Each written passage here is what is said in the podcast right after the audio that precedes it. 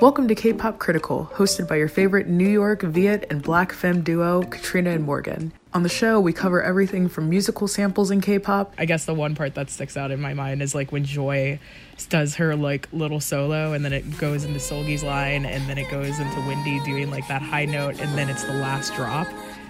And like while Wendy is doing like her high note or whatever, there's like this crazy sample of like an Amen drum break.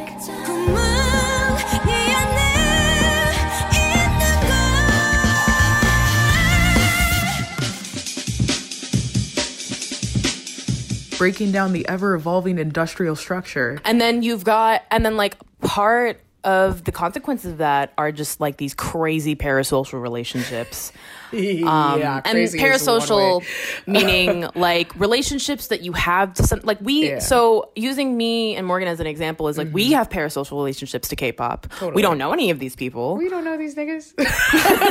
to exploring how Western imperialism, anti blackness, and the rest of that incredibly mind numbing jazz has turned pop culture into the spiral that it is now. Let's be honest, we wouldn't have any of that without U.S. imperialism and the Cold Exactly. War. Like, like you know, none- you know the Cold War when the North Koreans were like, you know what, I'm. So- off K-pop. You know how the Cold War started ISIS? That's so crazy. Like, Like- like, this is basically just another residual. Like, this is- We think the best way to engage with media you love is to think about how it affects the world around you and understand the full and often complicated nature of its origins.